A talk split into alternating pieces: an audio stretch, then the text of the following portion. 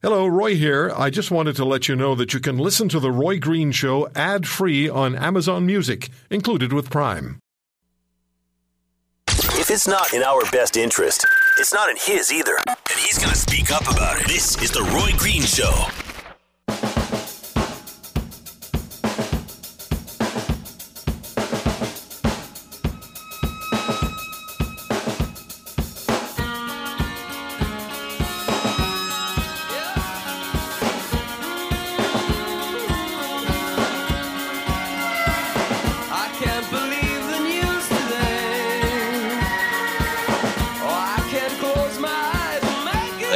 On behalf of millions of Canadians when uh, I say that our hearts go out to uh, Colten Boushie's family, uh, his mum Debbie, uh, his friends, uh, and the entire community. I'm not going to comment on the process that led us to this point today, uh, but I am going to say we have come to this point as a country far too many times. So there's Prime Minister Trudeau. And did Justin Trudeau and Jody Wilson Raybould declare Mr. Stanley, uh, Gerald Stanley, guilty and declare the all white jury to be racist and capable or unwilling to find a white man guilty in the murder of an Aboriginal man? These are questions that have been asked over the last several days. Many questions asked about the uh, second degree murder trial of Gerald Stanley in the death of 22 year old Colten Boushie. There is concern among some lawyers that Justin Trudeau and the federal Minister of Justice and Attorney General interfered with and are interfering with the Canadian justice system by speaking out as they have. For the Minister of Justice and the Prime Minister to meet with the family of the dead man and insist Canadians can and must do better, which is a frequently repeated mantra from the Trudeau government whenever race is an issue in the news, could be interpreted as two federal government leaders accusing the jury in the Gerald Stanley murder trial of being made up of racists. I said that before, and I'm hearing that from folks who are sending me emails and and uh, making their opinions known that way. The jury members cannot defend themselves publicly because they're by law not permitted to speak about the case or the deliberation and verdict. There's uh, been little talk about what happened at the farm of Mr. Stanley the day of the shooting of Colten Boushie, so there's a lot to talk about. My guests are Jean Teillet. She's a lawyer in British Columbia. She's the great grandniece of historic Métis leader Louis Riel and a defender of Indigenous rights. She won a significant Supreme Court of Canada decision on Métis fishing rights. Ms. Teillet, thank you very much for taking the time. Nice to be here. Scott Newark, former Alberta prosecutor, executive director of the Canadian Police Association, and uh, security and justice policy analyst and adjunct professor at Simon Fraser University. Hey, Scott. Does the not guilty verdict for Gerald Stanley require the national reaction it has received, the denunciations of the jury that have been issued, the personal intervention of the Prime Minister and the Federal Minister of Justice, or given how our court system and criminal justice system demands a criminal trial is held, Ms. Teillet, did, did the uh, did the trial proceed according to protocol, and was the verdict properly arrived at? Well, the the was the that's a big mouthful you just swallowed there. Um, I'm I, I I think that what we see is that the there were um, several peremptory challenges made, um, and that the composition of the jury appears to be um, appears to be uh, representative of one part of the community. That's what the appearance is. And I think that's what's really at issue here is that the jury is supposed to um, fulfill two functions. One, it's supposed to be the conscience of the community, and by that I mean the whole community. And it's also supposed to, because it is a representative um, selection of the whole community, it's supposed to garner faith in the justice system because of the way it works. And I think that's what is the issue here is the appearances here. And I think that I wouldn't jump so quickly to say that the justice minister and the prime minister were slagging the jury themselves as so much as the problem we have of appearances and the fact that the jury does not appear to represent the whole community. And what it certainly has done is not created any faith in the justice system and or um, smoothed out any of the problems in the community. So I think if you just flipped it around the other way, and and I always find it's a useful exercise. Let's just imagine for a minute what would be happening if the jury had gone the other way. If the jury had found Mr. Stanley guilty, I think we would have been hearing a lot of cries of "see, they played the race card" kind of thing, which we've heard in other situations. So I think the clear message from this is that this trial has uh, highlighted a big problem that we have in Canada. And so I think it is worthy of us all talking about it and taking a look at what happened here and whether there's something we can do to make it better because clearly nobody in Saskatchewan, either on the Stanley side of it or on the, the uh, side of it, is happy with how this happened or feel like it solved any problems. And that's a problem for all of us. Know, we cannot at this point ignore what's been said. We cannot ignore the verdict. We cannot make ignore the make, makeup of the jury. It's all very important for us to discuss and, and get at. As though, and I'll ask you one more question before I ask Mr. Newark a question. There have been lawyers who've said the Prime Minister's intervention or reaction and response and the Justice Minister's reaction and response may very well have clouded the opportunity for an appeal. Do you agree with that? No, not at all. I don't believe for a moment that the Saskatchewan Court of Appeal would consider that in any way at all in uh, deciding whether they will take give leave to, on this appeal. I don't think it will have any bearing on the Crown's decision to as to whether it's going to seek an appeal. I don't think it will play out at all in there. I think that also I think it's a big leap to say that the that their uh, comment again I'd flip it around the other way.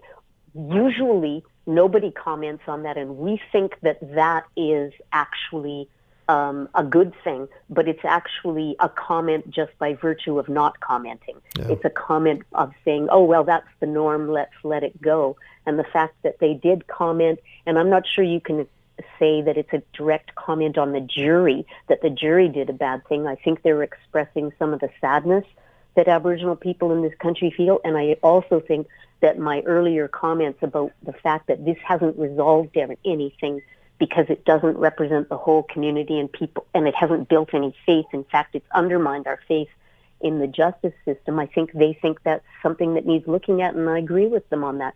But it won't have any effect on whether the appeal goes through at all. I do not believe that our judges are so susceptible to that kind of comment. They're they're good people who ha- know their jobs and know what they need to look at. Scott, where do you stand? Is, is when when race is involved in clearly involved in a case and a, in a capital murder case? Um, does is is our justice system unwieldy, too unwieldy at this point, uh, or not? I don't really think so. The, and, in, in many ways, that's what I found the most disturbing about the Justice Minister and Prime Minister's remarks was that it, um, they, and I agree that I, I don't know that it was so much targeted at the individual jury uh, as it was that somehow the system itself um, had a racist component to it. And that's what undermines public confidence in our justice system, comments like that. And in particular, um, the thing that struck me about it was uh, you know, I don't. I'm pretty sure that uh, neither Justin Trudeau nor uh, the Justice Minister were in the courtroom and knew specifically what had taken place. And before you make assumptions like that, uh, I think it's important that you actually know the facts of the case. And as there's a there was an excellent story that ran this week. Uh, Candice Malcolm in the uh, Toronto Sun tracked down somebody who was in the uh, the jury pool for their observations of what exactly took place, and it completely negates what it was that was the sort of standardized message coming out of this, that there was somehow some kind of uh, racist implication to this about uh, uh, Aboriginal people uh, being excluded from the jury. So I really think that the, especially with our justice system being founded as it is on public confidence, those kinds of ill-informed remarks are not helpful in the slightest. Because, and I do agree with uh, with your other uh, uh, guest that uh, there is a major issue in terms of trying to improve that sense of public confidence, that the uh, ownership, if you will, of the justice system within um, Aboriginal communities. And there's actually, I think, been some positive developments out of this because there's been some very good uh, work published on how it is the jury pools are selected and improvements we can potentially make to ensure that the uh, there's appropriate representation, as well about uh, whether or not we even need these peremptory uh, challenges uh, to exist in the in the criminal code uh, at all. I think those are legitimate questions that need to be asked and answered. But I think the intervention here and the automatic, if you will, you know, reaction that there must have been some kind of a racist implication here are completely inappropriate. Let me take a break and then I'll ask you to speak with each other about this issue. Maybe we can talk about these peremptory challenges because that's been a point of contention as well over the last number of days. And then the fundamental question that, that I keep coming back to, and again, this is a, the summary of what I've heard and what people have said to me over the past week, is is the justice system systemically unfair to Indigenous people? That seems to be the core question. We'll come back with Scott Newark and uh, Jean Teillet on The Green Show on the Corus Radio Network. He has been called many things, but we just call him Roy. This is The Roy Green Show.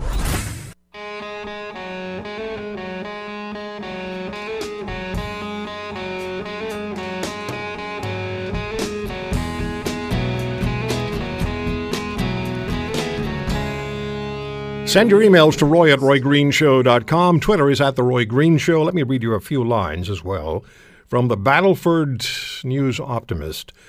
The Saskatchewan Trial Lawyers Association has issued a statement against unfair accusations in aftermath of Gerald Stanley trial, which concluded in Battleford recently with a non guilty verdict. The statement issued by the president on behalf of the association says the judge, lawyers, and jury have had unfair and unwarranted comments directed towards them.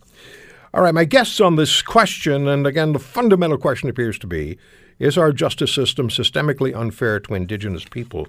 That's the question that's, that's asked, and uh, other questions spring from that, of course. With me, Scott Newark, former Alberta prosecutor, and uh, Jean Teillet, she's a lawyer and uh, grandniece of Louis Riel, a defender of Indigenous rights. Ms. Ms. Teillet, let me ask you and Mr. Newark to speak with each other without my interference or my asking questions, which may take you off your trains of thought. We're 20 minutes into this. Uh, where where does the discussion need to go now? The one we're having. Uh, I would say the discussion needs to acknowledge. I, I do think that Aboriginal people are uh, in their mindset um, and in their participation and in every way not uh, not feeling that our, especially our criminal justice system, is uh, is something that they understand, that they um, that they have any faith in. They feel like you know the the lovely symbol we have of the lady with the blind uh, justice with the scales. I think they feel like that little blind that little rag that's around her head is that it's slipped up a little bit and one eye is beadily fixed on them. I, I'm not saying all this is right. I'm just saying that's the feeling there that the system isn't working. And so when you have a large part of your population who feel like this, that's a problem. And and because we know, uh, and I think Scott would agree, the only reason our our laws work in this country is because we have 99% compliance with them. Most people agree with them. Most people live by them. Most people accept them and, and endorse them. And we need that to continue. But what we have is a very growing, alienated population of Aboriginal people, particularly on the prairies, who are opting and acting and living outside this system and not uh, for for all kinds of reasons, but that's what's happening. Now it's a problem, and we all have to get together, not just one side, but both sides. Okay. We have to sit down, roll up our sleeves, and try and figure out what we're going to do about this. Scott? Yeah, I think I think that's a, a is a good point because we just make the assumption uh, that, frankly, as a general sort of a population of Canada, that we have public confidence in our justice system. Quite quite frankly, because it's seen as being our justice system, and I don't think that is as anywhere near a shared perception in um, indigenous communities, on uh, including on reserves as well too. And so I think it it makes very good sense to try to find ways that we can make the people who are uh, living there and who are Aboriginals come to the conclusion that in fact this justice system is also their justice system and it serves them. So I think there's been some steps in the uh, in the recent years in terms of increasing, uh, for example, uh, tribal policing. I think that's a good idea. I was involved uh, in, in my judicial district. It was on. We had uh, uh, Hobbema. It's been renamed, but there were four bands there, and I uh, helped get a tribal police force set up, and we actually implemented something that was in effect like a diversion system using community resources as opposed to sort of the formalized structure. Those kinds of things I think are important so that you uh, don't have this sense of, uh, of alienation, and instead there's a greater recognition which produces that greater confidence that in fact this is also their system and they're involved in it. So here's a question that I, I, I have. I have to ask this question. Good idea. I have to ask this question. Does an all-white jury cause necessarily uh, a lack of confidence if that all-white jury is is is deciding on either um, a, a Caucasian defendant or an indigenous defendant? Does it matter really Why not, ultimately? why not also a Somali defendant? Huh? Well, it, I mean, also, uh, uh, I think what you have to do is look at it's not just if if it was just that this once you had an all-white jury and an Aboriginal defendant, that would be one thing. But it's when there's a, a track record of it. That's when it starts to build up, Roy.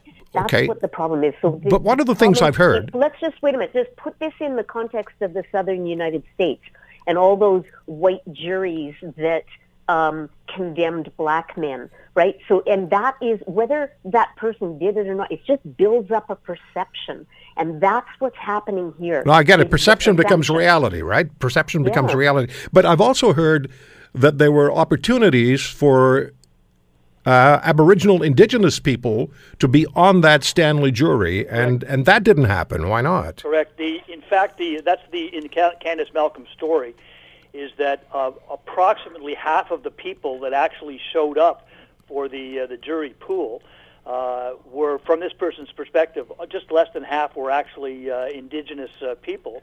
Uh, and quite properly, there is an initial step in the process as you go through and you see if anybody's uh, unable to serve as a juror. They may know um, either uh, the uh, the accused person or the deceased, or you know police officers, things like that. And approximately half of those individuals that were Aboriginal uh, excused themselves from the process. So it wasn't that they weren't in that pool that was there, but through the legitimate process, they themselves excused themselves, and it sounds like properly, from the jury process. And that following that, there were um, some pretty outrageous remarks being made by some of those people about uh, how the uh, this guy should get hanged and things that would properly attract uh, individuals who were making those remarks being excused for cause. All right, And the names Scott. Let me, go into a Scott. I have to, I anonymous have to stop you for just a second. But we can't end the conversation here. Can you both stay a little longer, Uh, sure. Mr. A? Yep. Good. We'll come back with uh, Jean Teillet um, in Vancouver. Scott Newark is in Ontario, and we will continue with our discussion on not only the Stanley trial, but really, again, to the fundamental question is our justice system systemically unfair to Indigenous peoples? There's a yes or a no. There's also potentially a middle ground. But we come back to the issue of for, look, after a while, perception becomes reality for people, and that can lead to difficulties as well. It's The Green Show. Please stay with us. Sometimes you just have to agree to disagree. This is the Roy Green Show.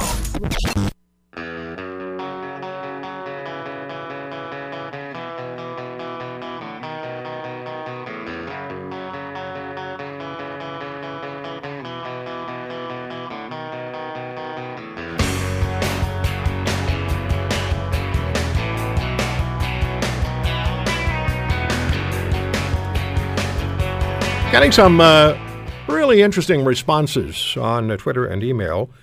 On Twitter, at uh, Belgium1649 tweets, Why does Prime Minister Justin Trudeau assume Indigenous people would have found Stanley guilty of murder? That's an interesting question. And uh, email from Debbie to roy at roygreenshow.com. Hello, Roy. Our color of skin should not be a question of whether we can represent the whole community. I believe that we, no matter color of skin or nationality, can represent the whole community. Juries should be chosen on the best person, not on their nationality.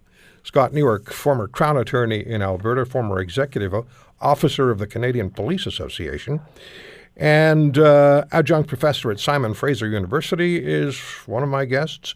Jean Teillet, lawyer and great grandniece of Louis Riel, uh, and a defender of Indigenous rights. I would imagine that you take on many cases, Ms. Teillet, but uh, this is such a this is such I think a a pivotal moment for us in understanding our justice system. And if we take advantage of it, we might all come out better for it. Uh, I hope I'm not overstating, but jury selection has been a point of much discussion. We've heard a great deal about peremptory challenges. Let's get to this whole issue of who's on a jury, who can decide fairly, and is there a perception that, okay, you're not like me, you don't speak my language, or you're not the same skin color, or you don't have the same ethnic background as me, so how can you possibly judge me fairly? Uh, let's let's talk about that. Ms. Teillet, why don't you start us off? I think there's a lot of a lot of things at play in in this discussion. I, I wanted to go back though to something Scott said, which is that people made comments like "I'm going to hang him" and things like that, and that that was a legitimate reason for putting people out of the pool. I, I get it from the perspective that Scott's saying that that would be seen that way, but I think there might be another way to look at those things. I think that's a loud statement from um, a perspect a person who's been called into jury duty saying want to participate in any system that is judging Colten Boushie, and I'm going to just loudly say something like that because I will not take part in what they would maybe perceive as a lynching party. And then the uh, so that's one thing to understand that may be going on there. And then another thing that might be going on is that you have a whole community of Aboriginal people who are so angry about you know, this is like, you know, a lot of ways it's like a, a can of worms, right? You pull up one worm and it's attached to another worm and another worm, and the whole community is bruised. And so you touch it in one place, it raises five other bruises in another place. So the idea that the whole community is angry and they're not very well schooled at hiding that under the nice Canadian politeness, and so it comes out that I think those are all things that are playing. I'm not using those as excuses or I'm not disputing your facts about the content of the pool. I'm just saying that there are other there are ways to understand why people are acting the way they are and what they're doing that I think are not easily being that are not readily being looked at. So the other issue is you're saying, well, aren't we all the same? Shouldn't we all be, you know, color? This is about this isn't about color right? It's not necess- it, this isn't just a color issue or a race issue. These are people who have their own histories here. They weren't brought here as individuals. There's a whole long history of their people, and they have a whole different way of thinking about justice and a whole different way of understanding how to fix wrongs in a community. And so they're, I, they're, and they're very puzzled by ours, and that is fact right? They don't understand our system. They they just look at us and say, "You do what? Why would you do that? What good do you think that's going to do?" They don't necessarily buy. We think our system's perfect, right? We think it's wonderful. It's the best. Like this, and they just look at I'm us not and sure say, "You guys are perfect." crazy." Okay, Scott? Yeah, I, as I say, I'm not sure I'd go to perfect, but uh, just just to, Well, on the two you're right. I exaggerate.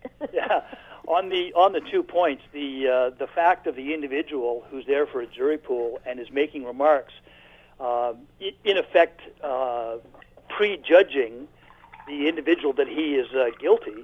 Uh, frankly, if I was there and I was the prosecutor, even though you know theoretically that's what I'm I'm doing is presenting evidence for a conviction. Actually, it's to get at the truth. But if I was the the crown on that case and I heard somebody say that, I would have stepped up and said this person should be uh, not allowed to serve on the jury. It's pursuant to Section 638, subsection 1B, which says um, a prosecutor or an accused is entitled to any number of challenges on the ground that a juror is not indifferent between the queen and the accused. In other words, somebody's showing bias, and that's the whole point. And I think what's what's really disturbing as well too is here are these people who legitimately have the feelings that you're describing, but when they act the way that they do and say things like that, they're the ones that are causing themselves being excluded and thus creating the scenario by which they say, well, oh, there wasn't the appropriate representation on the on the jury.